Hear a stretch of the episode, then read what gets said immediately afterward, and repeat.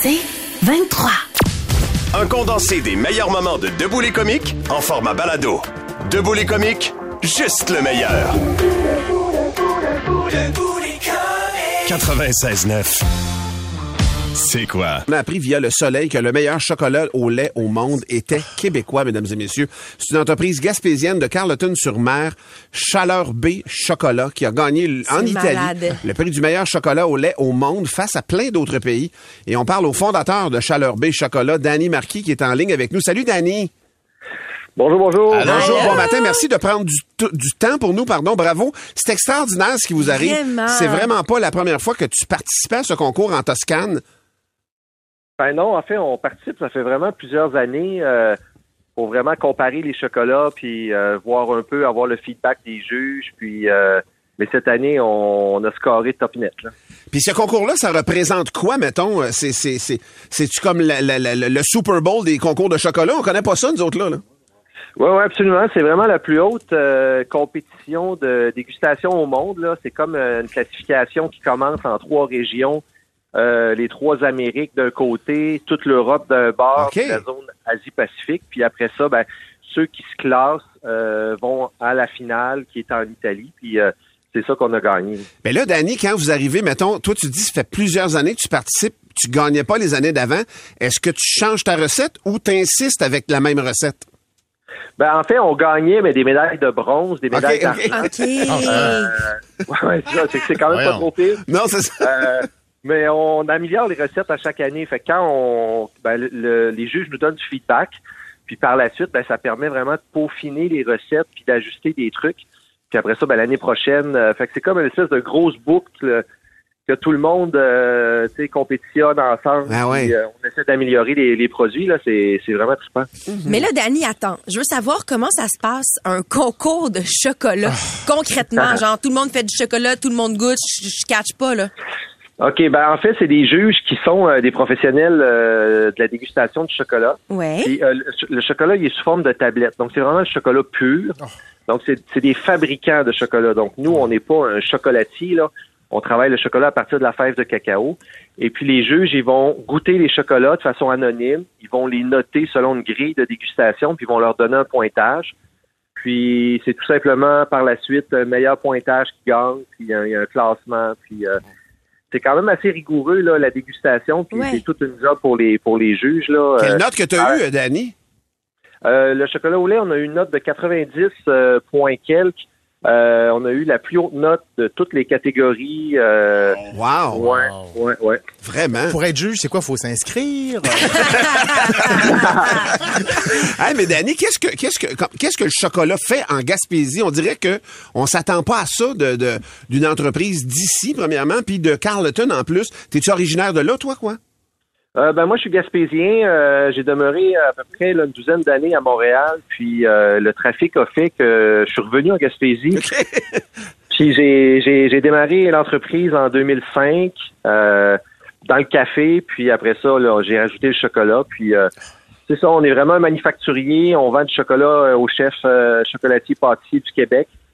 Puis euh, on vend sur Internet aussi. Puis euh, bon, on est bien installé ici au bord de la mer. Là. C'est, c'est vraiment... euh, Wow, ouais. Wow. Puis depuis que vous avez gagné, est-ce que ça change quelque chose? Est-ce que ça attire des gens? Oui, oui, ça, ben, oui, c'est, c'est sûr. Là. Écoute, depuis qu'on a gagné, euh, le site web dérougit pas. Ben, sais, ouais. Ça fait plusieurs années qu'on, qu'on vend euh, au chef. Euh, je dirais que dans le milieu, on est quand même très, très, très connu. Mais là, je pense qu'on a fait un coming out un peu forcé euh, avec le prix. Fait que là, les gens nous découvrent un peu. Puis c'est pas commun, là, fabriquer du chocolat. C'est, c'est, c'est pas un métier qui a, qui a persisté dans le temps. Donc, euh, les gens sont super intéressés. Là. Mais Dani, qu'est-ce qui t'a attiré vers ça? D'abord? Si tu dis que c'est un métier qui est pas fréquent. Ben moi, je suis un gourmand, là, donc c'est sûr que comme j'étais déjà dans le café, euh, l'importation de café, j'avais rencontré des gens qui produisaient du cacao là en Amérique centrale. Ouais. Euh, puis je m'étais rendu compte euh, que tout le chocolat qui est consommé au Québec, au Canada, euh, est fabriqué en Europe. Ah ouais, hein? ouais, donc je me disais, ça n'a pas de bon sens. Là. Il n'y a pas plus de cacao qui pousse en Belgique qu'il y en a en Gaspésie. Fait que je me, suis- je me suis tout simplement dit, OK, ben let's go, on va faire du chocolat. C'est juste que c'est assez complexe. Là. Mais- Ça a pris une couple d'années. hein. Mais Danny, Wow! mettons, un peu comme, Malade. comme, les, comme, les, comme les vodkas ou ces choses-là, est-ce qu'il y a des spécificités régionales qu'on peut retrouver dans le goût du chocolat fait en Gaspésie, mettons, ou pas pantoute, ça n'a pas rapport? Ben, c'est sûr que là, ce qui est, ce qui est cool avec le prix qu'on a gagné, c'est qu'on a gagné pour le chocolat au lait. Donc, le chocolat au lait, ben, il y a une valeur un peu particulière pour nous autres parce qu'on achète du lait de la coopérative AgroPure, euh, qui est une coopérative de producteurs laitiers. Donc, euh, le lait est bien particulier, là, avec, euh, avec les vaches canadiennes, là. Il y a Ah ouais? les vaches, euh, les noires et blanches euh, Holstein, il y a les vaches canadiennes. Puis, en tout cas, je pense que le lait qu'on a est vraiment particulier, fait que ça donne une texture particulière au lait puis au chocolat euh, par la bande. Donc, euh, c'est un peu la touche locale d'un produit fait avec des importations, Wow. mais transformé ici. Euh, c'est quand même une bonne combinaison. Puis, dis-moi, qu'est-ce que tu penses des Kinder Surprise? Quelle question Tu as fait mal. hey, Danny, écoute-le pas. Hey, attends, non, je veux- moi, je veux la réponse d'un chocolatier, pour vrai. OK, ben les, ben, les chocolats de ce type-là, en fait, c'est des chocolats industriels, euh, Pardon? souvent à très, très bas prix. là. Ouais. Puis, euh, on oublie un peu la provenance du cacao. On Ouais, c'est oublie qu'il qu'il y a de l'agriculture en arrière de ça. Fait que euh, c'est un peu de ça qu'on essaie de, de se dégager, de, de ramener le produit Ouais. euh, au côté agricole, au terroir, dégustation et tout ça. là. Hey, Danny, ben, premièrement, félicitations pour ce Vraiment. prix, mais ma sous-question, les fêtes arrivent. Où est-ce que je peux mettre du chocolat, de la chaleur B chocolat euh, sur la table? On trouve ça où? Juste en ligne ou il y a des commerçants dans le coin de Montréal qui en vendent? Euh, Il y a des commerçants dans le coin de Montréal. Comme je disais tantôt, nous, on vend au chef. Euh, Donc, euh, notre distributeur Paral là, euh, distribue partout au Québec. À Montréal, vous pouvez aller voir la chocolaterie État de choc sur Saint-Laurent. Euh, à Oka, euh, Mathilde Failly, euh, chef chocolatière qui tient nos produits. Sinon, notre site internet euh, chaleurbay.com, brûlerietiquet.com. Hey. Vous pouvez commander directement pour euh, les tablettes de chocolat. Wow. Danny, on va aller vous voir l'été prochain à part de ça. Merci, merci d'avoir pris du temps pour nous et félicitations encore. Ça fait plaisir. Merci Grand beaucoup. plaisir. Danny Marquis, écoute, il vient de Oh, gagner un prix. faim, le, le championnat du chocolat au lait, le meilleur chocolat au, Au lait, mesdames et messieurs, au monde, est ici, au Québec. Et euh, Danny Marquis puis sa gang Chaleur B Chocolat. Allez voir ça Bravo. sur Internet et on déguste ça, des produits d'ici qui, qui, se, qui se démarquent à l'étranger. Euh, C'est exactement comme Étienne en tournée éventuellement. Où- C'est mon estomac. Pardon. T'as faim? Ah, hey, ça, là. Ça m'a ouvert. Ben, c'est tout. On Ah, est- c'est bizarre, ce bruit-là. Là. Ouais, j'étais comme pas sûr. Ça va l'air aussi d'un pet de couche. Ah, c'est bizarre. oh, pardon. OK. Ben, ça aurait pu être un estomac, mais. euh, Le podcast Debout les comiques. Mon cher Étienne, t'as assisté à la parade du Père Noël à Châteauguay. Eh ouais, mais euh, mais c'est un bel événement. C'est en famille, là, tu sais. Fait que Émile et Marguerite ont beaucoup aimé. le- Les chars allégoriques sont passés. Mais ultimement, c'est après, une fois que nous autres, on était comme au début de la parade, devant l'é- l'église Saint-Joachim, qui a un super beau point de vue. Mais une fois que tout est passé, il est arrivé quelque chose qui était tellement terrible, en fait. C'est que le, la- le dernier char passe avec le Père Noël, puis il passe comme par-dessus le petit pont qui enjambe la, la rivière Châteauguay, puis il s'en va comme plus loin, tu sais, où la parade va, va terminer au centre-ville. Et on entend un cri, mais de mort, qui crie « Thomas! Thomas! » Et c'est un papa qui avait perdu son enfant, Ah non. mais une, tu sais, perdu, perdu, là, tu sais. Sauf que euh, c'est noir, tu sais, la parade, c'est en soirée. C'est le soir, c'est illuminé. C'est illuminé, mais une fois que la parade est passée, là, c'est, c'est comme euh, tout s'éteint. tu sais, on- Tout est mêlé. ben, ouais. Tout est les mêlant. enfants, se- ben, pas les enfants, mais les gens qui assistent au- à ça se dispersent tranquillement. Mais là, tout le monde se passait le mot pour avoir une description de l'enfant. Mais j'ai, c'est le, le son du papa, là. Ah, c'est le, sûr. le, le- le bruit dans la voix, là, c'était... Ça glaçait le sang, pour vrai. Puis j'ai, j'ai- j'ai tellement d'empathie pour le monsieur. Dis-nous que ça s'est bien fini. Ça s'est bien fini. C'est ça s'est bien fini, mais tu sais, pour s'y rendre, c'est que on était juste à côté de la rivière Châteauguay. Ah. Et c'est un mur, tu sais, c'est- c'est sur le bord, là là. à cause qu'il y avait des, des C'est cimenté, là, C'est puis- cimenté, fait que c'est une bonne drop, tu sais. Et là, t'avais tous les bénévoles et plein de monde qui étaient avec des flashlights pour voir dans l'eau Oh s'ils voyaient my pas God. quelque chose. Il y a- moi, je- tu sais, moi, je, écoute, moi, ma, ma blonde est partie avec les enfants, puis moi, je cherchais aussi, on cherchait tous, là. J'étais allé dans une école secondaire qui avait pas loin parce que les, il y avait des, euh, des gens qui participaient à la parade qui, qui stockaient leurs affaires là. Fait qu'on est rentré là-dedans. Ça a pris un bon 15, presque 20 minutes de recherche pour que finalement, ils l'ont retrouvé à, je dirais, à presque un kilomètre, là, mettons 500 mètres. Lui, le petit garçon, quand il s'est perdu, il avait, il avait 7 ans. Il est parti de l'autre bord. Il est parti de l'autre bord, puis il a marché, tu sais. Mais puis finalement, la bénévole l'a rapporté à son père, mais la scène, là, vous dire, l'émotion, Ah, tout le sûr. monde s'est mis à pleurer parce que quand le papa a pris dans ses bras cet enfant-là, là, Ben, c'est sûr. eh là là là là là là, c'était là chargé. Puis il y avait, je je sais pas si c'était son frère ou sa sœur qui était avec, là, mais ce câlin-là n'a aucun mot pour le décrire. Non. Mm. C'était un câlin, c'était un soulagement. Il y avait, il y avait mille couches à ça. là. Mais vraiment, c'était à la fois paniquant et tellement réjouissant à la fin. Je suis curieux d'entendre nos auditeurs, Étienne, là-dessus, euh, inspirés par ce que tu viens de nous raconter. Racontez-nous la fois où vous avez perdu votre enfant, mais trop longtemps. Ouais. Au point où vous étiez sûr de l'avoir perdu, mais vraiment que vous avez senti ben ces oui. émotions-là. C'est épouvantable. C'est le cauchemar de tous les parents. Mais je sais qu'il y en a qui l'ont vécu. Téléphonez-nous 790 c'est quoi? 790 2564. Le texto 969 969. Puis attention, on juge pas personne là-dedans. Ben là. Si vous vouliez garder votre anonymat, on le comprendrait. Sentez-vous très à l'aise? On veut entendre votre histoire parce que peut-être que ça va être utile pour d'autres. Il y a des, des nouveaux parents aussi qui nous écoutent de temps en temps. Ben Puis oui. ces histoires-là, bon, qui, euh, qui arrivent ponctuellement. Le podcast Debout les comiques. Inspiré par ton histoire, Étienne, de ce papa qui a perdu le petit Thomas, qui l'a retrouvé. Ça s'est bien fini lors de la parade du Père Noël à Châteauguay. Émilie, bon matin. Bon matin. Allô? Émilie, t'es moi, allée- juste, d'y- juste d'y repenser, là, j'ai de la misère euh, dans mon auto un matin. Là, on a perdu notre fille au glissade d'eau à Bromont. Ah, Euh, ans. Puis on était à la table euh, juste à côté de la petite pataugeoire. Puis là, on ramassait le dîner. Puis elle dit, ah, je peux aller me baigner avec euh, ma soeur puis les amis? Il dit, oui, oui, ils sont dans la piscine. tu sais. Donc, elle va euh, les rejoindre à la piscine, quatre ans. Sophia nage très bien. On se retourne toutes, on ramasse euh, crème solaire et tout. Et là, Sofiane n'est pas dans la piscine avec les cinq Ça prend pas de temps, hein? Et là là. Non, non. Et là, cinq minutes, on est quatre adultes là, pour chercher un enfant. On va voir aux toilettes, la piscine, l'autre piscine à côté, Non. les glissades. Ferme, fait fermer le parc aquatique de Bromont, trouve pas Sophia, 4 Ah. ans. Pour finalement, elle avait décidé, elle, de partir. C'est quand même loin, là, ceux, ceux qui sont déjà allés. Elle se baignait seule dans la piscine à vagues, 4 ans, parce qu'elle avait décidé qu'elle, c'était dans la piscine que tout le monde était.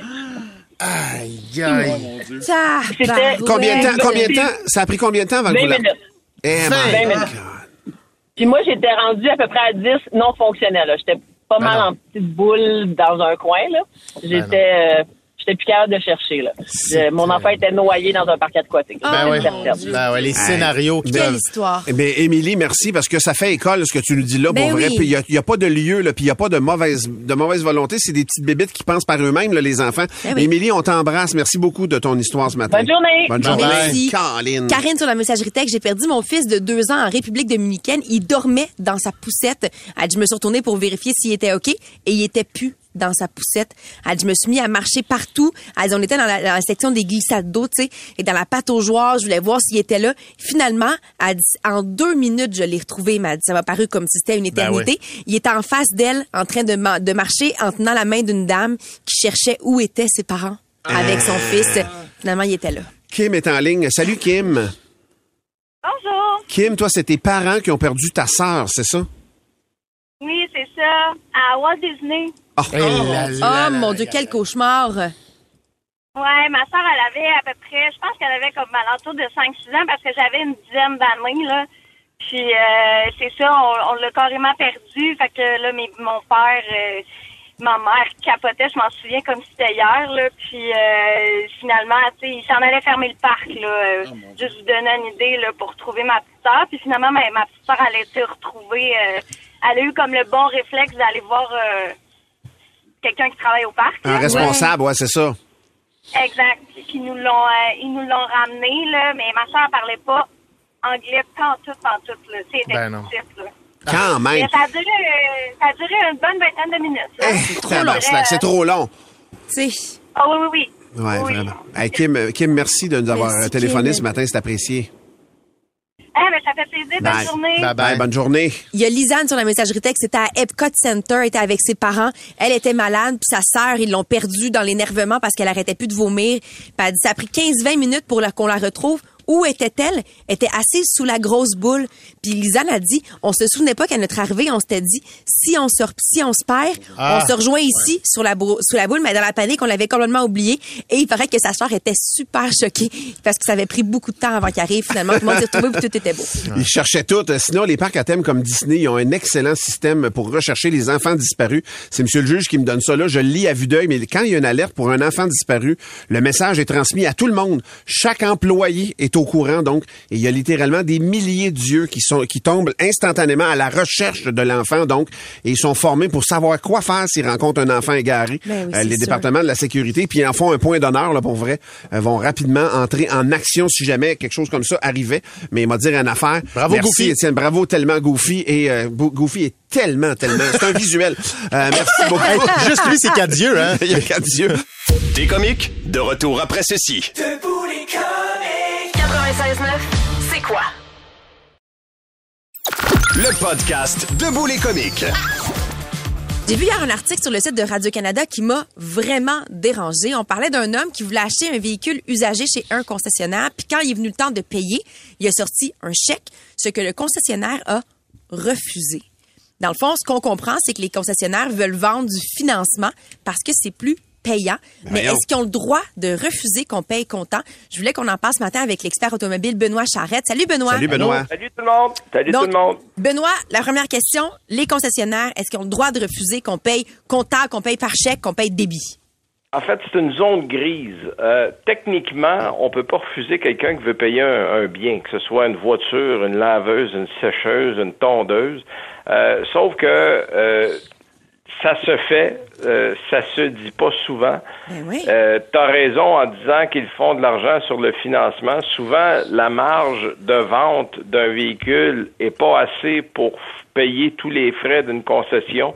Donc, il n'y en a pas assez. Et donc, on se rattrape avec soit ce qu'on vous vend en assurance, en produits supplémentaires. En garantie prolongée et autres? En garantie prolongée et autres, ou en financement. Parce que là, il faut bien le dire, là, les taux d'intérêt se promènent entre 6,5 puis 8,5 pour beaucoup de véhicules. Euh, donc, c'est de l'argent qui va dans les poches des concessionnaires en partie.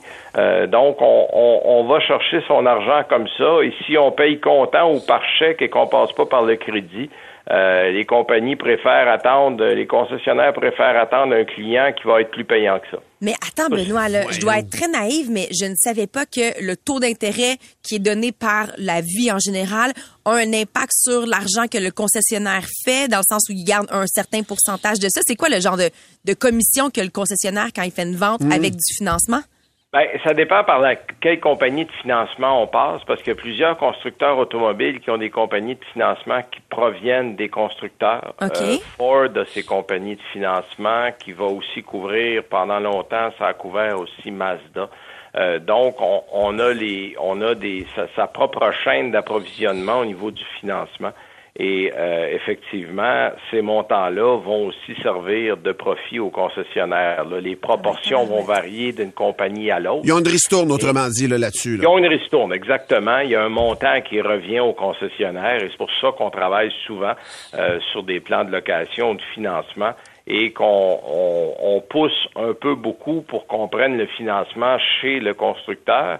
euh, parce qu'on peut aussi prendre du financement ailleurs. là. Moi, je peux aller voir mon institution financière, euh, mais si l'institution financière m'off- m'offre un meilleur taux d'intérêt que le constructeur, ben j'emprunte là euh, et je paye euh, pour la voiture sans passer par la concession. Et, et j'invite les gens à, à faire leur devoir là-dessus parce que effectivement, euh, dans beaucoup de cas, les institutions financières vont prêter à des taux qui sont euh, inférieurs à ce que vous pouvez avoir chez un concessionnaire.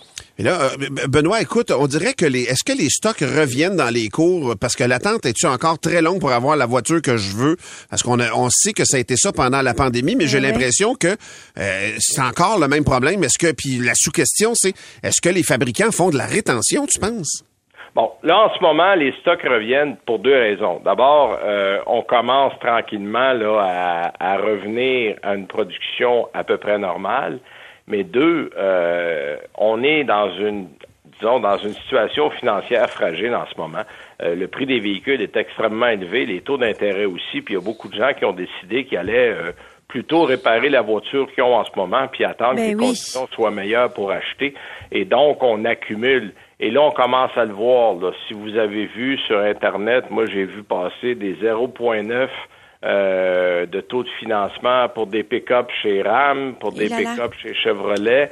Euh, donc, on, on commence, quand on fait ça, c'est parce qu'on commence à avoir assez de matériel pour que ça sorte. Hey Benoît, on va te garder avec nous parce que nos auditeurs ont beaucoup de questions sur la messagerie texte concernant ça, puis euh, la, la suite des choses avec le stock. Euh, reste en ligne si tu peux, euh, mon cher. Benoît. Le meilleur des comiques sur demande. Avec Benoît Charrette, expert en automobile, qui, a du temps pour nous ce matin pour nous parler justement. euh, C'est Valérie qui a vu un article hier concernant un, commerce, un, concessionnaire qui refusait euh, de vendre une auto payée comptant. Et euh, on, est, on a plusieurs questions de nos auditeurs aussi. Benoît, pendant la pandémie, les vendeurs avaient vraiment le beau jeu. Est-ce que c'est encore le cas? Euh, moins. Euh, moins pour deux raisons. D'abord, les prix sont élevés. Euh, on parlait des taux d'intérêt. Et là, il y a de l'inventaire. C'est-à-dire que la majorité des concessionnaires là, ont retrouvé euh, le nombre de véhicules. Et là, les gens, on, a, on, a, on était en manque, disons comme ça, pendant la pandémie. Mais là, les gens réalisent que euh, ont très souvent pas le budget pour acheter. Euh, même dans l'occasion, c'est difficile. Et là, si on veut que les véhicules sortent des concessions, là, il va falloir justement euh, faire quelques concessions. C'est sûr. Ah, bien joué! Yes! C'est sûr. Alors, euh, donc, on va commencer à voir, là, on le voit chez certains constructeurs, les taux d'intérêt ont baissé. Et euh, on annonce, et là, je, je, je me fais de 20, mais je reste, je reste euh, assez réaliste, mais on annonce tranquillement une diminution des prix des véhicules d'occasion à partir du début de l'année prochaine. Donc, euh, surveillez là, ceux qui ceux qui regardent en ce moment, là, on devrait ramener parce que là, avec l'inventaire qui revient, le nombre de véhicules tranquillement qui augmente, mais là, ça va tranquillement, probablement redevenir un marché qui va être plus équilibré. Donc, les vendeurs et les acheteurs là, vont être un peu là euh, à charge égale au niveau là, de la négociation. Benoît, euh, sur la messagerie texte, on a beaucoup de gens qui réagissent aux enjeux de financement, notamment quelqu'un qui nous a écrit pour nous dire j'ai eu le même problème il y a quatre ans quand j'ai voulu acheter ma voiture partout où j'allais, je lui disais que je voulais payer cash, la face des vendeurs changeait, il était vraiment pas content et la personne dit j'ai aussi challengé les frais d'ouverture de, dos- de dossier qui représentent souvent un 500 dollars et je leur ai dit que c'était illégal. Ils ont Ouais. baissé le prix de la voiture de 500 dollars, m'ont chargé les frais. Est-ce que Benoît, tu constates que c'est des, des, des choses que l'on fait actuellement? Et est-ce qu'on peut les challenger dans des cas comme ceux-ci? il faut poser beaucoup de questions parce que moi, j'ai- je reçois des courriels de gens qui se sont fait charger des frais pour avoir mis fin de location, ce qui est tout à fait illégal. Euh, il y a eu des frais de COVID pendant la COVID. C'est Ouais. quoi ça, des frais de COVID? Ça, ça paye quoi, ça, au juste? Le vaccin. Alors, vérifiez. Les frais qui vont avec la voiture, c'est le transport, la préparation, les taxes. Là, on a vu apparaître récemment des frais de concessionnaire. On commence à voir ça un peu partout. Euh, C'est quoi ça, des frais? Tu, me charges déjà pour le transport, la préparation. Qu'est-ce que tu fais en plus de ça? Là? Euh, surveiller parce que souvent, on va pour être euh, un peu au-devant de la concurrence, dire, bon, ben moi, je le vends, mettons, 500 pièces de moins que ce que vous voyez annoncé. Mais faites attention qu'on vous file pas un 500 pièces de frais quelque part qu'on va cacher sous un nom euh, pas éthique, euh, qui sont dans le fond euh, 500 pièces de les mettre dans la poche du concessionnaire. Là. Fait que ce, que- Euh, ce que tu nous dis, là, Benoît, là, c'est à chaque fois qu'il y a un montant qui nous est demandé de, de- de- d'exiger des justifications sur ce montant-là. Poser des Peu- questions. Peu importe c'est quoi, peu importe c'est quoi le montant, là. Peu importe c'est quoi, si vous savez pas ce que c'est, là, signez pas, posez des questions. OK. Euh, et si c'est pas par le concessionnaire, moi j'ai des gens, entre autres, qui ont mis fin à une location en passant directement par le constructeur. J'ai, une amie qui a fait ça avec Nissan, qui a mis fin à la location en appelant Nissan à Toronto. Oh. Puis 500 pièces que voulait y charger le, le concessionnaire pour mettre fin à la location, tout d'un coup, il n'existait plus. Ah ouais, c'est Alors, ça. tu sais, faites attention, ça c'est des pratiques qui se font d'un concessionnaire à l'autre, parce qu'il faut pas oublier, là, une concession automobile, c'est un commerce indépendant. Il y a de très bons concessionnaires, il y a de très mauvais concessionnaires. Ben Et malheureusement, c'est jamais écrit dans la vitrine. Nous allons essayer de vous Ouais. en passer une vite. Hein? C'est, c'est, pas... Fait que Ouais. ça, c'est vous autres qui allez le découvrir. Renseignez-vous. Prenez de l'information sur les concessionnaires et le mieux vous aurez, le, le plus renseigné vous serez, euh, vous risquez moins de vous faire avoir au, au bout du compte. Ouais, Benoît, rapidement, il y a Martin Leclerc. Il dit qu'en est-il des Ford Transit? J'attends le mien depuis plus de deux ans. C'est ridicule. Les Ford Transit, c'est les véhicules que Amazon achète Ouais. pour les livraisons. Puis il dit, Ouais. ils, prennent- ils les Ouais. prennent tous. En fait, le transit est, est entre deux eaux en ce moment, c'est-à-dire qu'on va avoir un transit électrique. Euh, il commence à arriver. On a comme mis fin à une génération pour amener l'autre pendant la pandémie. Puis là, il y a eu des délais déraisonnables pour ces modèles-là. Euh, en principe, d'ici la fin de l'année, on va commencer à avoir un peu plus de livraison à ce chapitre-là, mais c'est un, c'est un modèle qui est tombé entre l'arbre et l'écorce durant la pandémie. Je comprends. Ben, Benoît, merci d'avoir pris du temps. Je rappelle, Hey! je rappelle aux auditeurs de, de consulter le manuel de l'automobile si vous voulez faire des cadeaux de Noël. C'est Ben oui. c'est les meilleurs conseils. Non, mais je fais des farces, mais on va te reparler, Benoît, parce qu'on a toujours besoin euh, de se faire en lien concernant l'annuel de l'automobile. L'annuel Ça de l'automobile. toujours plaisir. Puis allez sur annuelauto.ca, il y a des nouvelles tous Yes. les jours, il y a des critiques et il y a des opinions. Alors, vous pourrez avoir de l'information là aussi. Merci, mon chum. merci. Salut tout le monde! Salut. Benoît Toi, Martin, Charette. ton transit, il va comment? Mon transit va très, très bien, ceci dit. La livraison est à temps? La livraison est à temps et même des fois, elle est devancée. Mais vous savez que c'était pas de ça, c'était vraiment une voiture dont on parlait. Ah, OK, pardon. Oui. Ben, moi, je pensais que c'était une question très personnelle. Désolé, full fibre. ben, ben Soussan puis le gastro-entérologue, c'est tantôt, là. Yep, à. Le podcast Debout les comiques. Quoi de neuf, docteur? Avec le doc Michael Bensoussan. Non, jamais entendu parler. La mauvaise haleine a souvent un lien avec la nourriture qu'on mange, mais il peut arriver qu'elle soit signe d'un problème de santé plus important. Et on en parle avec notre doc préféré, Michael Bensoussan. Salut, Mick. Oui, bon matin, Martin. Michael, ça a un nom en médecine, la mauvaise haleine? Oui, ça s'appelle l'alitose. L'alitose, ah, il y a deux H là-dedans, allez euh, googler ça. Et c'est vrai que on se casse souvent la tête, toi et moi, pour euh, chercher des, euh, des nouveaux sujets, mais ça c'est un sujet qui touche beaucoup de monde. Et comme depuis la rentrée, je suis le voisin de micro d'Étienne Marcoux, j'y ai pensé tout naturellement. Aïe, aïe, aïe. Petit. Alors c'est sûr C'est que la, c'est sûr que cheap shot. C'est sûr que le, c'est sûr que le, le- les problèmes de mauvaise haleine, la plupart du temps, sont liés à des problèmes d'hygiène bucco-dentaire. C'est certain que euh, la carie dentaire ou la, progr- la, la prolifération de bactéries au niveau de la langue, de la bouche, le muguet, c'est-à-dire l'apparition comme ça de champignons, de candidats euh, dans euh, l'oropharynx ou sur la langue, peut provoquer euh, de, de la litose.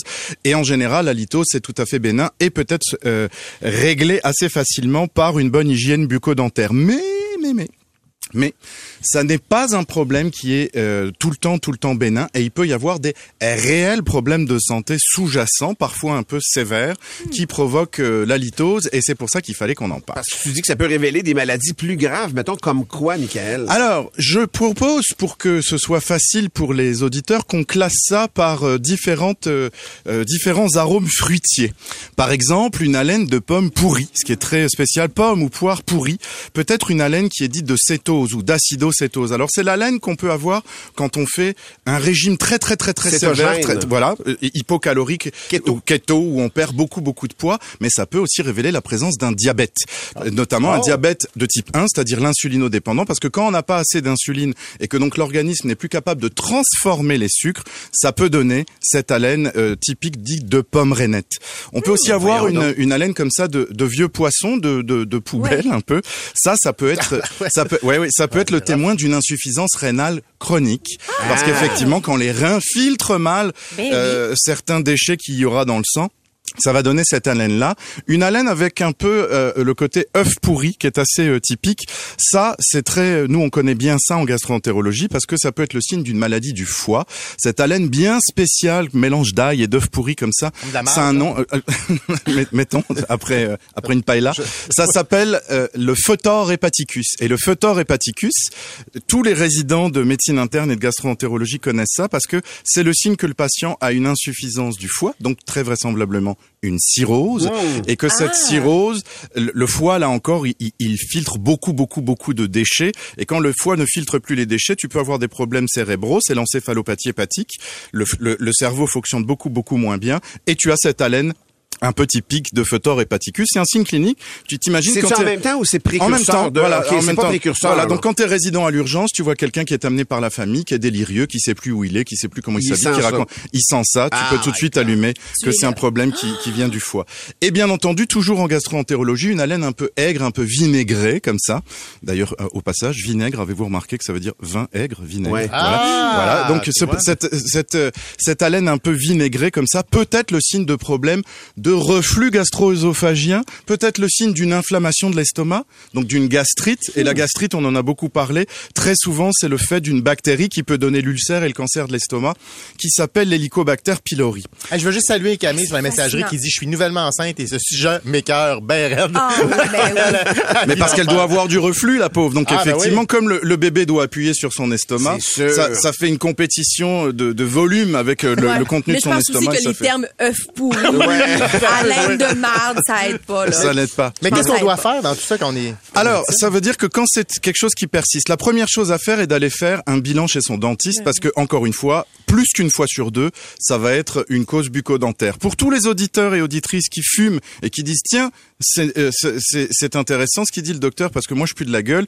eh bien si vous êtes fumeur, C'est normal, c'est Ben la oui. cigarette. Ouais. Donc on ne peut pas se poser la question autrement qu'en arrêtant de fumer d'abord pour les problèmes de mauvaise haleine. Hmm. Et enfin, si malgré un dépistage dentaire et que tout est normal et à ce niveau-là, il n'y a rien, à ce moment-là, il va falloir aller consulter son médecin traitant et faire un bilan standard parce que tous les problèmes dont on vient de parler, de foie, d'estomac, de rein, Ouais. de diabète, etc., se, détectent ultra facilement dans une prise de sang standard de dépistage. Autrement, Michael, on a beaucoup de questions de- pour toi de la part de la messagerie texte au 96.9, 96.9. Donc, JP pose la question.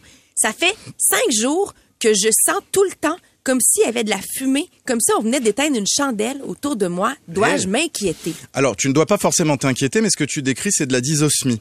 Donc, tu as un problème avec euh, ton sens de l'odorat. JP. Donc, un, est-ce que t'as pas eu la Covid récemment? Parce que je te rappelle que si tu fais Ah, une bah Covid longue, c'est un des signes qui peuvent traîner des semaines et des mois. Ça, c'est la première chose. Eh. Ben oui. Deuxièmement, euh, est-ce que tu n'as pas une fragilité au niveau de ta muqueuse nasale? Parce que tu te dis que ça fait quelques jours, depuis Ouais, quelques jours il neige, jours. il fait froid, etc. Est-ce que tu n'as pas tout simplement une sécheresse de ta muqueuse nasale qui serait anormale, mais vraiment une plus grande sensibilité que d'autres euh, d'autres gens Et à ce moment-là, il te suffirait d'hydrater un peu avec euh, certaines pommades qu'on achète sur le comptoir en pharmacie très facilement ta muqueuse nasale et ça irait bien. Malheureusement, JP, si ça persiste, je ne peux pas te dire autrement que ça peut être aussi le signe qu'il se passe quelque chose au niveau cérébral.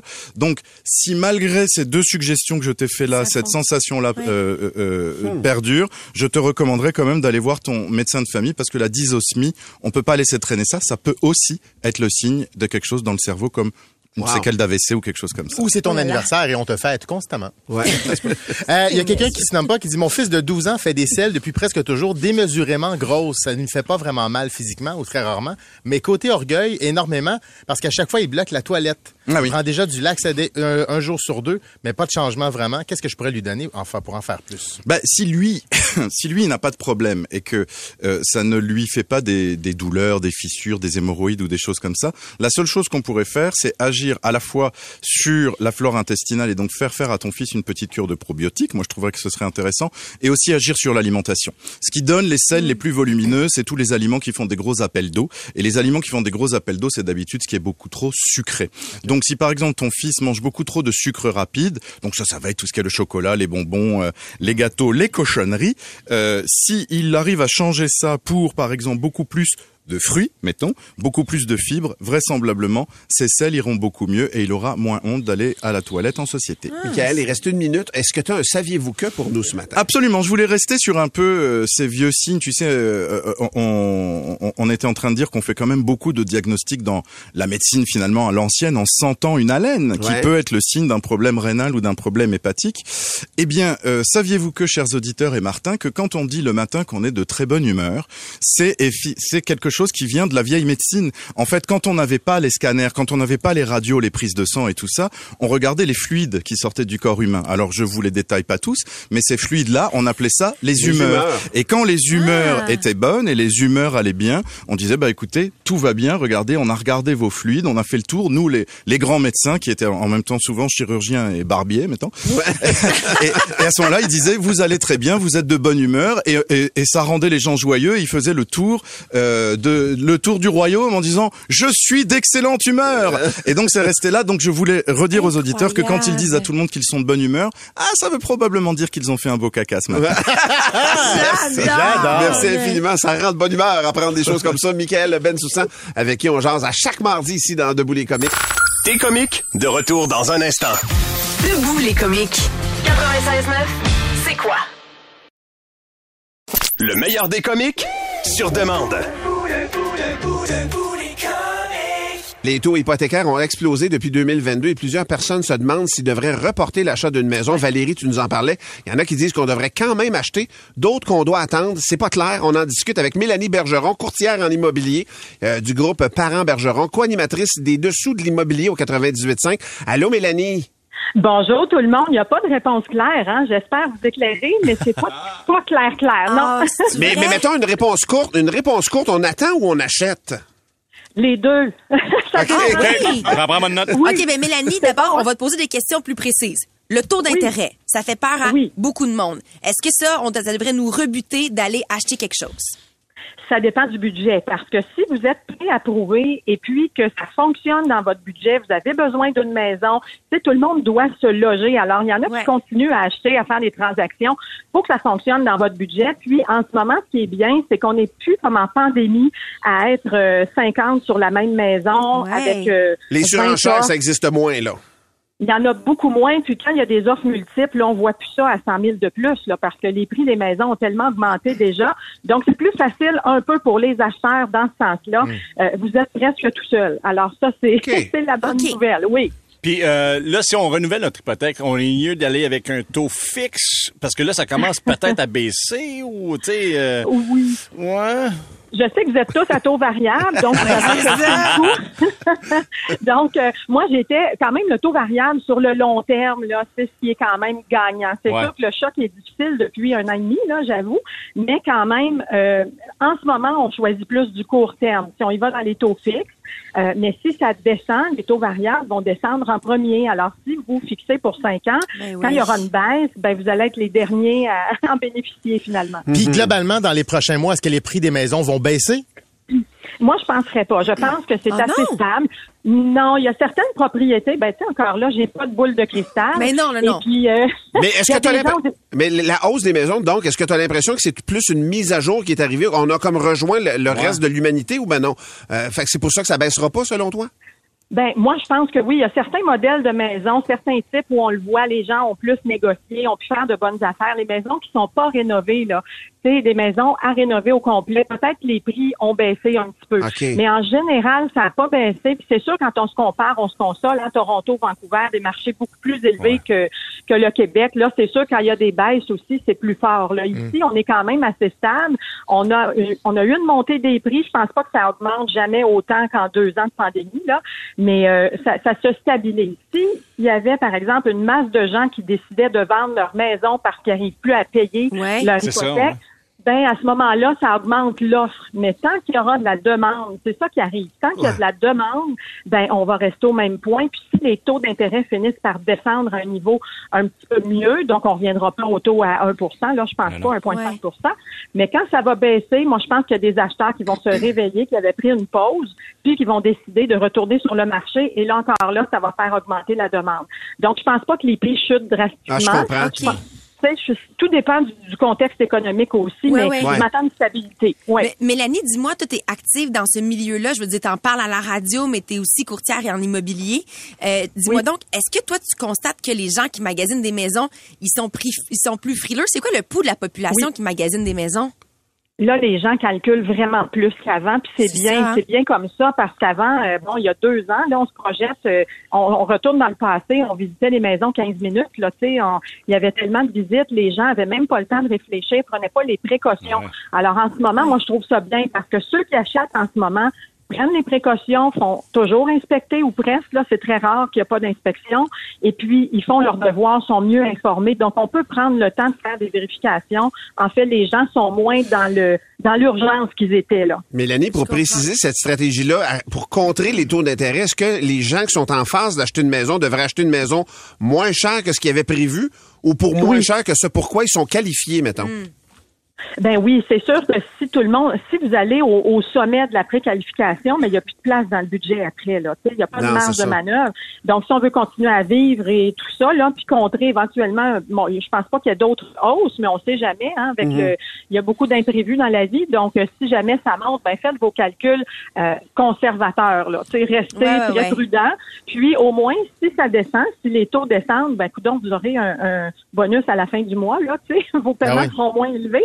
Mais euh, moi, j'irais de façon conservatrice à cause du prix et à cause des taux d'intérêt aussi. Mais quand même, si vous vous qualifiez, Ouais. ben pourquoi pas si vous trouvez une belle maison puis Mhm. vous avez l'opportunité, c'est juste de bien s'informer puis de payer le bon prix aussi. Hey, c'est hyper clair. Merci infiniment, Mélanie, Merci. d'avoir pris du temps pour nous ce matin. Merci à vous autres puis bonne chance pour vos taux variables. À très bientôt, Mélanie Bergeron, courtière en immobilier euh, du groupe Parents Bergeron et aussi co-animatrice euh, Les Dessous de l'immobilier au 98.5. On est très content de l'avoir avec nous ici dans Debout les comiques. Le podcast Debout les comiques. T'es-tu un bon siffleux, toi, Étienne? Non, euh, quand même. Ouais? Ouais, je pense que ouais. I can... ouais. Ah, t'es bon quand pas même. super. Bon mais là, j'ai ça. Attends. Ah, je suis bon. OK. Ouais. Ce matin, j'ai un petit problème. Euh, Pat Marcellet, d'ailleurs, euh, en passant, Martin t'a aidé se reposer euh, quelques journées. Euh, et ce matin, j'ai un petit problème parce que hier soir, donc, Val me dit ah, hâte de te voir demain matin, Ouais. etc. Première chose que je sais, elle nous pose un lapin. ouais. Elle n'est pas là ce matin. Elle dit comment c'est chaud sans moi? On va l'appeler. On va l'appeler. C'est peut-être la meilleure des Hey, choses. C'est étrange. Puis sa messagerie, il y a quand même des, des bonnes possibilités que je suis en train de lire là. là. Ah ouais, hein? Ah ouais. Attends, un petit peu. Est-ce qu'on- Il y a Benoît Simard, j'ai l'impression qu'il est direct dessus. Après ça, Dan, il dit Ben non, Étienne, c'est une femme droite, la petite Valérie. Pas sûr, moi. Elle est bien capable de pas nous, de Elle pas répond nous pas. répondre en plus. ça serait chier, là. OK. Ça, ça va très bien. Hein, ceux qui pensaient que c'était un stand, les amis, oubliez ça. Là. Oui, allô? Oh! Valérie Roberts? Allô? Allô? Tu m'as pas dit hier, j'ai hâte de te voir, Pat, tabarouette. euh, Ah ben oui, mais t'inquiète pas, t'inquiète pas, je vais venir, c'est certain. C'est juste que là, j'étais un- j'étais un petit peu en retard. euh, Puis l'affaire, c'est que euh, euh, vous vous rappelez quand, quand euh, Étienne était allé chez nous pour aller manger de la pizza? Ouais. Oui, oui, oui. Ouais, ok, ben euh, il y avait faim. Il y a tout le temps faim, tu sais. Ouais. C'est juste qu'aujourd'hui, c'est la guignolée des médias. Il y a beaucoup de gens qui ont plus faim que lui. Fait que actuellement, je suis euh, euh, à Châteauguay devant. euh, Non! Non! Ouais. T'es pour Ah, vrai, t'es chez nous? la- Un petit sapin de Noël avec des lumières blanches, euh, une petite blonde qui marche dans la maison. Étienne, tes enfants, ils se lèvent tôt? T'es vraiment chez nous? T'es chez nous, là? Ah, mais il est donc mais cute, le petit bonhomme de neige gonflable sur le balcon. Des branches, des branches. OK, fait que je voulais juste vous dire, inquiétez-vous pas, commencez le show. Ce que je vais faire, c'est que je vais euh, juste rentrer dans la maison, je vais vider le garde-manger pour les gens qui ont vraiment besoin, euh, qui ont vraiment faim, tu sais, puis qui ont vraiment besoin d'aide. Puis je m'en viens tout de suite après, inquiétez-vous pas. Attends, On lance la guignolée des médias. c'est pas vrai. Tu vides pas mon garde-manger, hein? Ouais, inquiète-toi pas, je vais aller voir Mélodie. Euh, attends, je vais dire Sam, suis avec Samantha, on filme le tout aussi pour être sûr que tu comprennes que c'est vraiment la vérité. Tu voulais me faire chier, on va y aller en ligne. Ah, Quoi- t'es à- à- dégueulasse. non, mais Val, à quoi ça ressemble le garde-manger d'Étienne en ce moment? Non, mais Ben, attends, là, je vais aller. Faut, faut que j'aille cogner, premièrement, parce que Mélodie, elle je pense qu'elle a spoté qu'il y avait une voiture, mais. OK, t'es pas rentré encore. équipé, là, équipé pour les fêtes, là. C'était Ben réglé, là. Ouais, ouais. OK, toi, t'as de la, la dinde est achetée. Ben, toute pas la dinde, là, mais tu sais, j'étais prête, là. Il y a du stock, Allô, là. Mélodie! Ah, elle, vient de, elle vient de me demander si c'est correct. Ah, c'est cute. Oui, il va super bien. Il est en onde actuellement. C'est juste que je vais venir euh, vider une partie de ton garde-manger pour la guignolée des médias. Es-tu à l'aise? OK, Ben non, elle est dit pas qu'elle est à l'aise. Ben ouais. Je, je dirais qu'il est 5h30, fait qu'elle est moyen à l'aise. Oh, Marguerite, mais elle est donc bien mignonne. Pendant que Val, tu regardes ça, y a-tu quelque chose. Mettons, on va donner une chance à Étienne. Ouais. Y a-tu quelque chose dans ton garde-manger, une affaire, que tu tiens à garder? Ah, mes biscuits soda. Ben voyons. J'adore les biscuits soda. biscuits soda, il est tout niaiseux. Oh mon Dieu, mais c'est vrai que tu avais fait tes courses de Noël? Ben hein? oui, Esti! Oh mon Dieu, mais en plus, c'est bien organisé, c'est beau chez vous. Merci.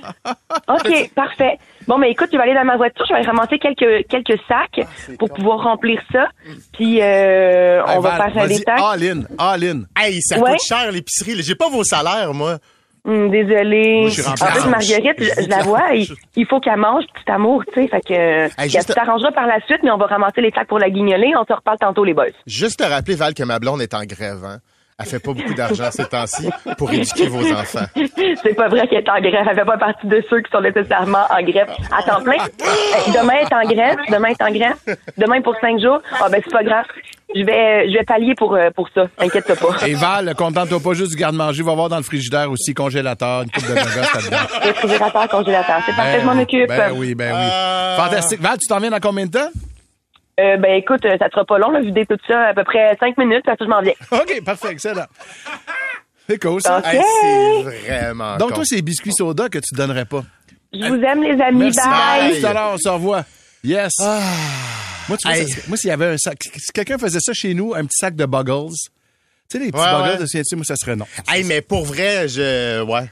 Ah, les céréales pour. en- Écoute, un- écoute la poule Ouais, du cul, c'est les céréales, par Y exemple? une affaire que vous donneriez jamais à la guignolée? Mettons, là. Quelque chose qui est dans votre garde-manger. On s'entend, là. Ils peuvent tout prendre sauf une affaire. Ben, ah, je suis encore sous le choc, je le sais pas. J'ai pas le goût de rien donner. Je- ah, tout ce que je veux, c'est choisir moi-même. J'ai pas le goût de rien donner. Non, mais j'ai le goût de donner, mais j'ai pas. grande guignolée des médias. Et le message d'Étienne, c'est j'ai pas le goût de rien Je veux donner, je veux pas me faire voler. Le podcast Debout les comiques. C'est la grande guignolée des médias aujourd'hui.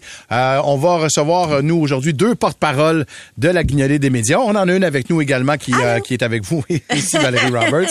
Euh, et euh, donc, on reçoit maintenant euh, celle qui est connue comme la révélation de Révolution 2023. J'ai envie de vous dire, la maître Mel Charlot. Alors? Merci Bon matin, bon matin. On va se parler de la grande guignolée, mais on voulait quand même te parler à toi parce que c'est pas tous les jours qu'on te, te reçoit non plus. Euh, on a vu la grande finale de Révolution ce dimanche. Tu vas comment, toi, après toutes ces émotions, après toute cette saison-là? Ah, j'ai, euh, j'arrête pas de dire, j'ai comme un grand cœur puis les sourires, le sourire encore sur les lèvres, euh, parce que c'était tellement une super belle saison, vraiment là. Puis c'est, j'en parlais tout à l'heure, c'était vraiment le fait qu'on voyait les danseurs évoluer à travers la saison. C'est pas juste ah des bons danseurs dès le début, c'est, c'est comme non, ils continuent à être bons, bons, bons jusqu'à la finale. Est-ce que le niveau t'a surpris?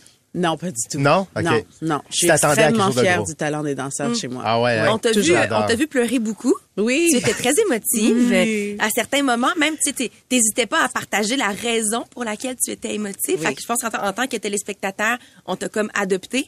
Mais l'émotion, ça fait partie de ton être au complet. Absolument, absolument. Je pense que c'est juste en tant qu'artiste, je suis très connectée à mes émotions.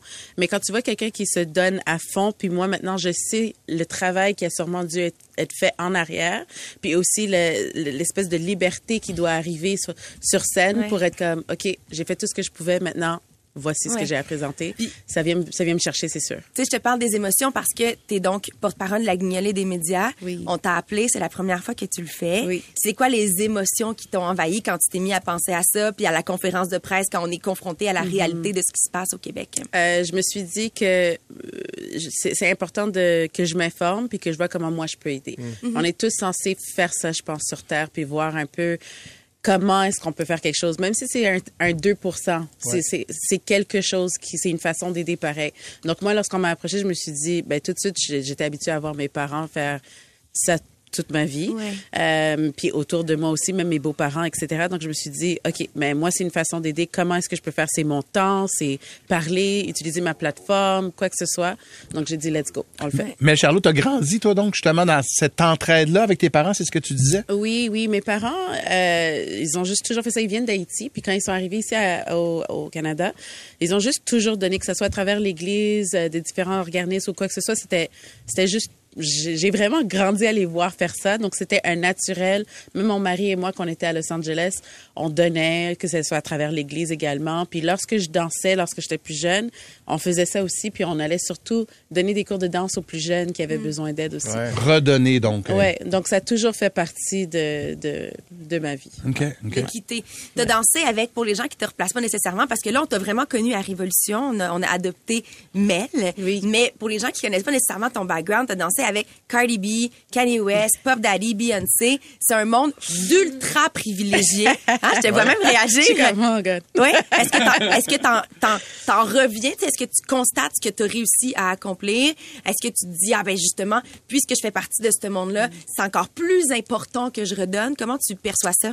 Euh, oui, je pense que même si j'avais pas fait tout ça, c'est juste le fait que, que comment je peux dire, une opportunité t'est donnée, c'est une, une opportunité pour donner à quelqu'un d'autre. Donc pour moi, je me dis oui, j'ai eu l'opportunité de faire ça, je reviens ici, on, on m'a accueilli avec les grands bras ouverts. Puis Là, je me dis ok, mais qu'est-ce que je peux faire pour d'autres personnes? Je pense que c'est penser à- comme ça à travers la vie, je pense que c'est- c'est important. Je trouve ça le fun que tu réfléchisses comme ça, Mel Charlot, parce que euh, je suppose que quand on danse, euh, Val, tu viens d'en parler, là, Puff Daddy, Beyoncé, euh, Kanye, Cardi B, etc., euh, j'ose croire que c'est facile de devenir déconnecté Oui. Oui. de ce qui se Ben passe oui. autour de nous. Tu sais, je veux dire, euh, champagne, caviar, euh, wouh, tu sais, il y en a pas de problème. Et donc, toi, au contraire, euh, tu restes quand même extrêmement connecté sur les besoins des gens autour de toi. Oui, je pense que oui, parce que ça peut. le- le- la chose qui m'a frappé le plus lorsqu'on était à la presse conférence, à la conférence de presse, pardon. Ah. Euh, c'est, je viens de revenir tout le monde. Euh, mais c'est le fait que ça peut être n'importe qui d'entre nous. Tu sais, c'est- c'est, c'est- ça peut être ton voisin, ça peut être euh, quelqu'un de ta famille. Ouais. Donc, je pense qu'on doit tous se voir là-dedans. Donc, si on peut aider d'une certaine façon, Ouais. tu sais, c'est comme ça. Puis euh, aussi, oui, euh, c'est, c'est les stars qui ont tout cet argent-là. Les Oui. danseurs, Ouais, on ça. reste un petit peu plus terre à terre. Que J'allais dire, dans, dans la communauté des danseurs, tu sais, des extrêmes, tu sais, même dans la communauté des danseurs, il y a- y, a des, il y a des, il y a une disparité, disparité énorme. tu sais. Ouais. C'est très difficile pour certains, puis il y en a que. que Absolument. Mais et moi, j'ai oui, j'ai déménagé à Los Angeles, mais la vie m'a emmené à New York pour pouvoir m'entraîner plus. Ouais. J'ai trouvé une mentor là-bas que j'aimais tellement. Euh, mais à ce moment donné, c'est vraiment difficile pour moi de payer mon loyer, plus ma nourriture, plus le tout. Donc, j'ai dû commencer à, à danser dans le métro avec des danseurs. Ah, Donc, ouais. on, on dansait puis on récoltait des, des- de l'argent pour pouvoir payer nos cours. Puis, éventuellement, Ah ouais. j'ai enseigné à cette école de danse-là. Fait que j'ose dire, en quelque part, puis je vais faire attention, là, je marche sur des œufs, mais que tu sais grosso modo ce que c'est de vivre dans la précarité, là, la pauvreté? Ben, euh, je sais comment c'est, ça peut-être ne pas savoir qu'est-ce que je vais manger le lendemain. Ah ouais, un hein? petit peu. ça. Je l'ai vécu un tout petit peu, mais pas, euh, pas trop longtemps. Ouais. C'était assez quand même pour m'ouvrir les yeux. Puis, Ouais. euh, Et ouais. de là, l'importance de dire aux gens que je sais que cette année, c'est vraiment particulier. Il n'y a pas beaucoup de gens qui ont la possibilité de faire des dons, que ce soit en denrées ou en argent, parce que les temps sont vraiment Ouais, difficiles. c'est ça, ouais. Mais si vous avez la possibilité, on peut aller donner sur laguignolée.ca. Vous pouvez aussi texter Noël au 20222, donc 20222. Ça fait automatiquement un don de 10 dollars qui sera ajouté à votre facture cellulaire. Et les denrées, euh, c'est dans les Maxi, les Provigo, dans les concessionnaires Nissan. Et il y a de l'argent aussi, donc qui va vous être demandé aujourd'hui là, sur les coins de rue un peu partout à travers le Québec. Merci beaucoup, Mel Charlot. Merci, vraiment, merci d'être venu chez là, 6h52. C'est mais cool, c'est j'étais assez quoi? J'adore ça, c'est super apprécié. Tu Merci. reviens quand tu veux. en Ben tout cas. ouais! cool! Le podcast Debout les comiques. La guignolée des médias qui aura jamais été aussi importante que cette année. On a beau dire ça, des fois, c'est bien abstrait. Euh, mais sachez qu'il y a 681 000 paniers qui sont offerts tous les mois par les banques alimentaires. Puis juste pour vous donner une idée, c'est le double de ce qui se donnait, pas en 1933, là, en 2019. On est passé du double, du simple au double. Donc, de gens qui ont besoin de ces paniers-là en quatre ans. C'est complètement fou. Et euh, on reçoit un des euh, co-porte-parole euh, aujourd'hui. Vous savez que Valérie Roberts, évidemment, est une des porte-paroles, On est huit au total parce que le message est encore plus important à passer cette année parce que l'argent va être encore plus difficile à amasser. Donc, on reçoit aujourd'hui Olivier Toussaint, le chef de chef Olivier euh, Champêtre. Veut dire le chef, le gars qui donne le nom à l'émission. Salut, chef Bonjour. Allô? Allô, allô. Euh, il y a quelques années, tu nous as euh, raconté ça en conférence de presse. Toi-même, tu avais fait appel à des banques alimentaires. C'était un moment hyper touchant. Puis j'ai senti que tout le monde à la conférence de presse avait fait comme oh le gars il est sérieux. J'aimerais Ouais. que tu rappelles euh, ce moment-là. Ben, moi, j'ai eu un début de vie. En fait, j'ai deux enfants. Puis euh, ma première, je l'ai eu à 19 ans. Fait que 19 ans, euh, déjà en appartement, seul. Euh, j'avais pas d'études dans ce temps-là, donc j'avais un secondaire 5. Puis, euh, fallait que je travaille. Il y avait pas autant de facilité, de manque euh, d'emploi en ce moment. Euh, fait que j'ai fait appel aux banques alimentaires pour me nourrir. Puis de là est venu l'amour pour la cuisine, parce que la cuisine, pour moi, c'était comment mieux manger avec le budget que j'ai. Fait que c'est beaucoup de tests, beaucoup d'erreurs, beaucoup de bouffe qui était pas bonne bonne à ce moment-là. Mais euh, ça a commencé comme ça, tranquillement, pas vite. Puis euh, il y a des organismes comme Sonio qui m'ont permis de jouer au football gratuitement, jouer au hockey aussi, donner du stock de hockey. Fait que pour moi, c'était important de m'impliquer maintenant que ma vie a changé complètement, puis de donner au suivant. Parce que des fois, des dons, euh, comme les gens dans le temps faisaient des dons, mais ça a permis à des petits gars comme moi de manger, de me nourrir, de aussi habiller ma première fille aussi également. Parce que euh, avec pas beaucoup de moyens, j'allais euh, dans les banques alimentaires chercher des vêtements. Puis me voici, me voilà maintenant euh, dix ans plus tard à redonner. Puis il y a encore des gens qui m'aident à différents niveaux, euh, dont je salue Monsieur Alain euh, ce matin. Euh, puis c'est pour ça que pour moi c'est important de donner parce qu'on peut avoir le prochain chef Oli ou le prochain sportif qu'on aide sans le savoir qui on aide là-dessus. là. Chef Oli, comment est-ce qu'on peut faire à ce moment-là, parce que c'est un peu ça que tu faisais, là. Comment est-ce qu'on peut réussir à faire à manger en partant d'à peu près rien? là? Mettons le. Ben, un truc? Ben, moi, c'est, c'est vraiment un dérivé. Je te donne un exemple. Si euh, un sac de patates, un sac de patates, tu peux faire des patates pilées, tu peux partir un potage avec un sac de patates. Euh, Il y a beaucoup de choses que tu peux dériver avec des patates, que ça soit des frites aussi également. Uh-huh. Euh, la conserve aussi, c'est quelque chose qu'on néglige. Avant, dans le temps, on avait beaucoup de conserves. Nos parents avaient des conserves. Il y a tellement, il y a des euh, du thon en canne, il y a des pois. Fait que je vous donne un exemple. Moi, une sauce tomate, ça peut partir pour une sauce tomate, ça peut partir pour un chili, puis ça peut partir pour un potage. Fait que c'est comment dériver plusieurs recettes. Puis pour moi, ça a commencé comme ça, avec des tests. Puis c'était vraiment de comment mieux me nourrir, comment mieux nourrir ma fille. Puis de fil en aiguille, j'ai découvert que j'avais un talent pour la cuisine. Puis me voici, me Puis, voilà. autant pour un chef qu'à la maison, l'enjeu du gaspillage Mhm. est énorme. tu sais. Ouais. Les marges pour un restaurant, entre autres, c'est tellement petit qu'ils ils doivent tout récupérer, jamais rien Ouais. perdre. Puis à la maison, c'est aussi très présent. Est-ce qu'il y a des façons de s'assurer de toujours tout garder, de toujours récupérer? Ben, la beauté de, de l'ère où est-ce qu'on est, c'est les internets. Fait que sur internet, je vous donne un exemple. Moi, les plures de patates, j'en fais parce que j'ai un service de traiteur en ce moment. Je fais des chips avec. Fait que ça me sert de décoration. Les plures de carottes me servent de décoration. Après ça, les abats, quand on a euh, de la viande ou quoi que ce soit, le gras, ben on peut faire des jus avec, des jus de des fonds. Fait que aller chercher l'information sur internet, je pense que c'est la meilleure chose euh, Mais là, tu parles des plats de patates, t'en fais des genres de chips, là. Ben Ouais. là, aller chercher l'information, t'es devant nous, là. C'est-tu dans- un peu d'huile dans le air fryer? Merci, bonjour. Ben, je suis pas un gars d'air fryer, mais Ok. euh, c'est aussi simple que ça. Fait qu'exemple, tu fais un- des patates pilées, tu peux euh, les piler, garder tes plures. Tu pourrais les mettre dans l'air fryer, un peu d'assaisonnement. Puis ça se conserve, en fait. Tu peux les garder pour... Exemple, je te donne un exemple. Tu fais un tartare, mais tu veux un croustillant, tu peux mettre tes chips par-dessus. Ouais. Euh, Lee, donc, euh, évidemment, aujourd'hui, on parle de la guignolée des médias, mais on parle aussi de ce que tu fais, ton émission Ouais. Chef Olivier Champêtre. On te voit littéralement en campagne. Mhm. Le temps, est- le but étant de cuisiner les ingrédients dont on connaît la, provenance, qu'on cultive nous-mêmes. On te suit aller les chercher directement. Qu'est-ce que tu as appris avec ta série, puis à quel point ce serait comme important? Ouais. Tout- Ah oui? J'ai tout. Mais en fait, ce projet-là, c'est parti de j'avais envie de devenir agriculteur. Mais j'avais devenu j'avais envie d'avoir une table champêtre. Ouais. La beauté, c'est que euh, on va se dire la vérité, des agriculteurs noirs, il y en a pas énormément au Québec. Puis je savais pas par où commencer. Je savais pas planter une tomate. Pour de vrai, j'étais arrivé Ouais, dans ouais. ce domaine-là, j'avais aucune. J'en ai toujours pas. Je suis peut-être à un 5 sur 10 en ce moment. J'avais une crainte. euh, On voit dans la saison 1, moi puis les poulets, on était zéro amis. Euh, fait que de, de ça est vraiment parti sur un rêve. Je sais pas comment y arriver. J'ai envie d'avoir une fermette. On part de zéro. Et euh, me voici, me voilà. La saison 2 est mieux. Là, je me suis fait ami avec des poulets. On est rendu avec Benoît à 240 poulets, 60 cochons.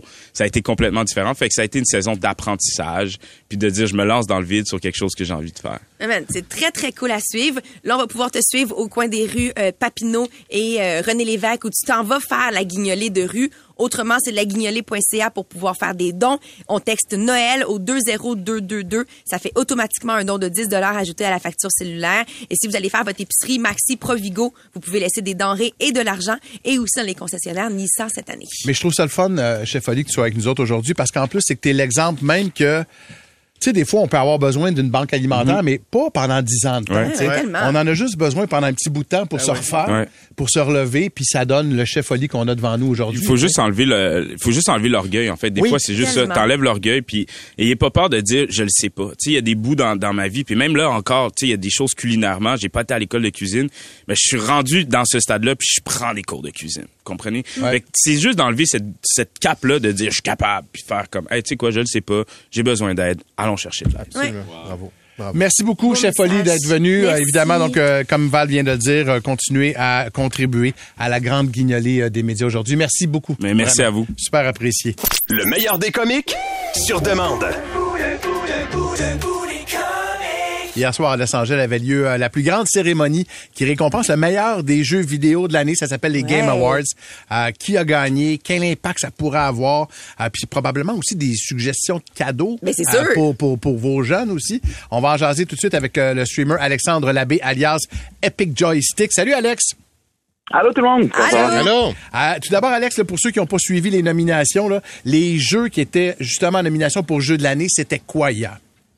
Oui, fait que dans le fond, pour, euh, pour euh, jeu de l'année, c'était euh, Super Mario Wonder, Alan Wake 2, euh, Zelda Tears of the Kingdom, Spider-Man 2, Baldur's Gate 3 et Resident Evil 4 Remake. OK, Alex, c'est quoi le meilleur jeu de 2023? Donc, c'est ça, hier, en fin de soirée, c'est c'est Timothée euh, Chalamet qui a présenté Quand que c'est Baldur's, c'est Baldur's Gate 3 qui a gagné. ouais. Ah ouais? Mais là, attends. Pourquoi est-ce que tu penses que ce jeu-là a dépassé ceux qui sont populaires dans l'univers public, genre Legends of Zelda, Tears of the Kingdom et Spider-Man 2? C'est les deux dont on a le plus parlé, puis c'est pas eux qui gagnent. Mhm. Ben honnêtement, euh, j'étais pas surpris. Je pense que le, le jeu le mérite vraiment. C'est un, un jeu qui est vraiment. euh, je dirais que c'est- la fraîcheur du jeu. Euh, C'est vraiment une. c'est- comme Donjons et Dragons, mais traduit en jeu vidéo. On n'a jamais vu quelque chose d'aussi proche. Il y, a, il y a tellement de possibilités. C'est vraiment impressionnant. là. Tu sais, comme tu, tu croises quelqu'un puis tu roules un dé dans le jeu, un dé 20. Ouais. Et euh, tu, peux, mettons, essayer de, de flirter avec ce personnage-là. Puis là, si ça fonctionne, ben ça va très bien fonctionner comme on, on voit le, dé- le, le résultat. Ou si, si on, on obtient un 1 sur le dé, ben ça va tout ça va manquer. Fait que là, il y a tellement de possibilités, il y a tellement de manières, de, il y a tellement de fins différentes au jeu.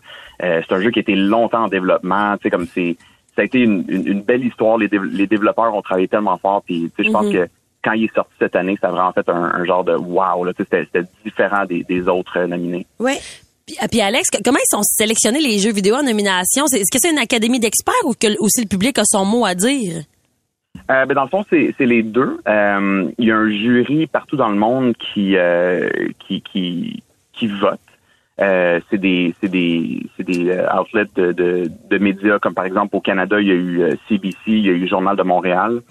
Euh, fait que eux ils comptent pour 90% du vote et euh, au- il y a quelques semaines ils ont demandé au public de voter en ligne et nous on compte pour 10% du, du vote.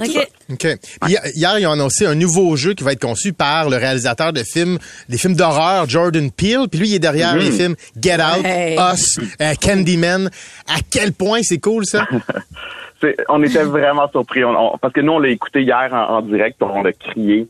Euh, on adore Jordan Peele, puis on adore également avec qui il va collaborer, euh, Hideo Kojima.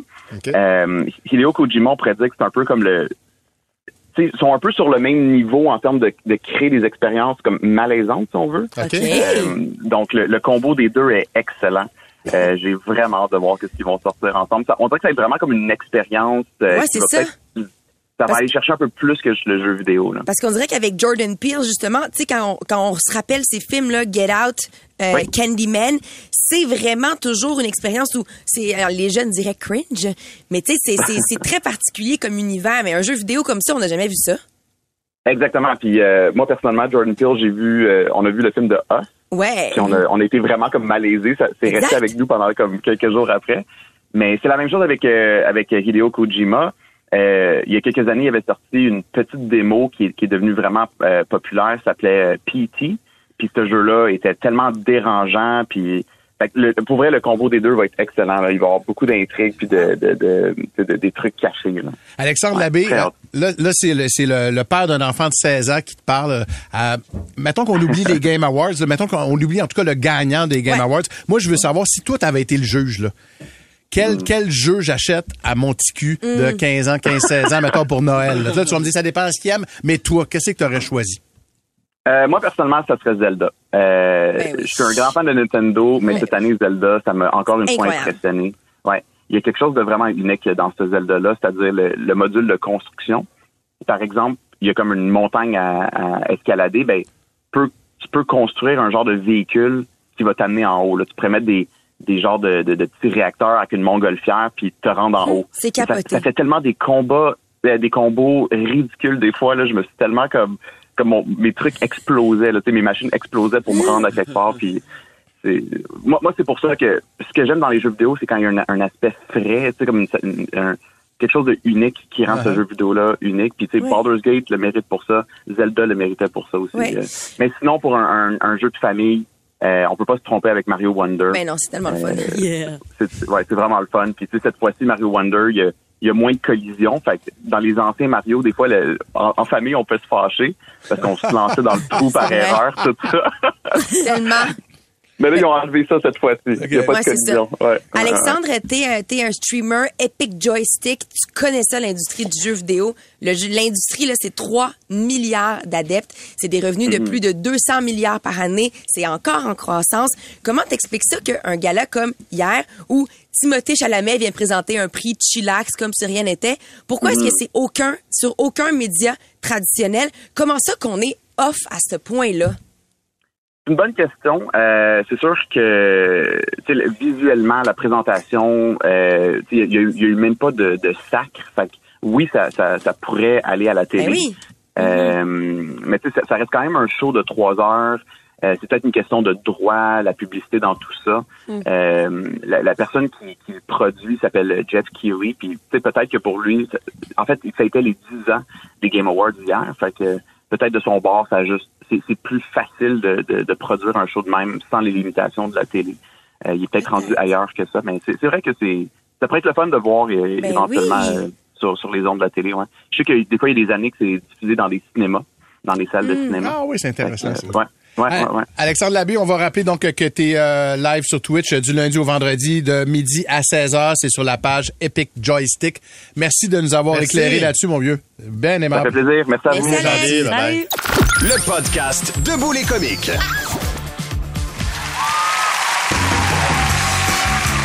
Mesdames et messieurs, bienvenue au gala de Debout les comiques, le gala visant à récompenser les perles de la semaine.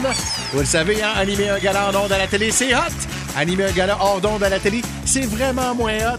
Mais animer un gala à la fin d'une émission de radio, c'est quand même au-dessus de ses compétences. Voici votre animateur, Étienne Marcoux. Merci, merci beaucoup. Oh là là là là là là, quelle semaine on a vécu dans l'actualité. Hein? Corneliu devra rester en prison. On dit qu'il va passer plus de temps en dedans que dans l'académie. Patrick Bruel est en ville pour présenter un spectacle de Noël et il a livré un touchant message. En effet, Pat est capable de toucher comme il faut. Passons maintenant au prix de la matinée, choisi parmi vos messages tech les plus incroyables envoyés cette semaine. Pour les présenter, ils sont amis dans la vie, ce qui prouve la théorie que le nœud pousse sur le vieux. Voici Valérie Roberts et Patrick Marcelin! Hey, à chaque matin vers 6h40, on demande aux auditeurs de nous texter leur meilleur joke qu'on raconte en ondes. Et mon texte au preuve de la semaine est celui de Maxime. Une joke que j'ai racontée. Vous en reveniez pas parce que je l'ai beaucoup aimé et je la raconte Encore? Fois. Vous allez voir, c'est tout aussi inacceptable que la première fois. Alors, c'est une fois, c'est un gars, il rentre dans une taverne, il demande au barman s'il y a une grosse salle à manger. Le barman répond, oui, elle est assise juste là au bar. Ça se peut pas. En plus, on n'est même pas revenu dans le temps. Aïe, aïe, aïe. C'est maintenant le moment que vous attendiez, le numéro musical de Sarah Dufour. Alors, après avoir chanté la bouche pleine et chanté mille après mille en version super accélérée, elle repousse les limites du bon goût en chantant I Lost My Baby, mais dans une autre langue qui sera l'espagnol. Voici Sarah Dufour. Perdí a mi bebé, perdí a mi amor, perdí a mis amigos. Ya tengo, se perdí a mi mente para una chica de Ottawa. Crecer en Sainte-Foy de un padre militar y una hermosa niña que jura ser su, su madre. A los ma bebé. Ouais, bravo, Sarah Dufour. Hey, ça sonne bien, hein? C'est malade! Passons maintenant au texto préféré de Patrick Marcelin. Ouais, de mon côté, mon texto préféré de la semaine, c'est arrivé il y a quelques secondes avant le numéro d'Étienne, qui, euh, au lendemain du décès, je répète, du décès de Patrick Morin, fondateur des quincailleries du même nom, ben lui a décidé d'en faire un numéro d'humour. Bref, on a reçu le texto de la part de Sophie Morin. Étienne, Patrick Morin était mon parrain. J'ai vraiment hâte d'entendre ton numéro. Ah oui. De beaux souvenirs de frissons. Je spécifie que ça a quand même passé correct. Alors, c'est la fin du gala. Je souhaite une excellente fin de semaine à toi, cher auditeur, qui s'est payé ma gueule parce que Val Roberts est allé vider mon vrai de vrai garde-manger à la maison pour la grande guignolée des médias. Alors, je salue Olivier de Rodden, Judith de Greenfield Park, Francis Paré, Simon Sauvé, Marc Lacroix de Coansville, Benoît Bergeron, Justine Tremblay et Guillaume La Jeunesse, entre autres. Merci tout le monde. C'était Debout les comiques et on se dit bonne fin de semaine! Pour plus de tes comiques, écoute 96.9 C'est quoi du lundi au vendredi dès 5h25 ou rends-toi sur c'est quoi.com. C'est 23.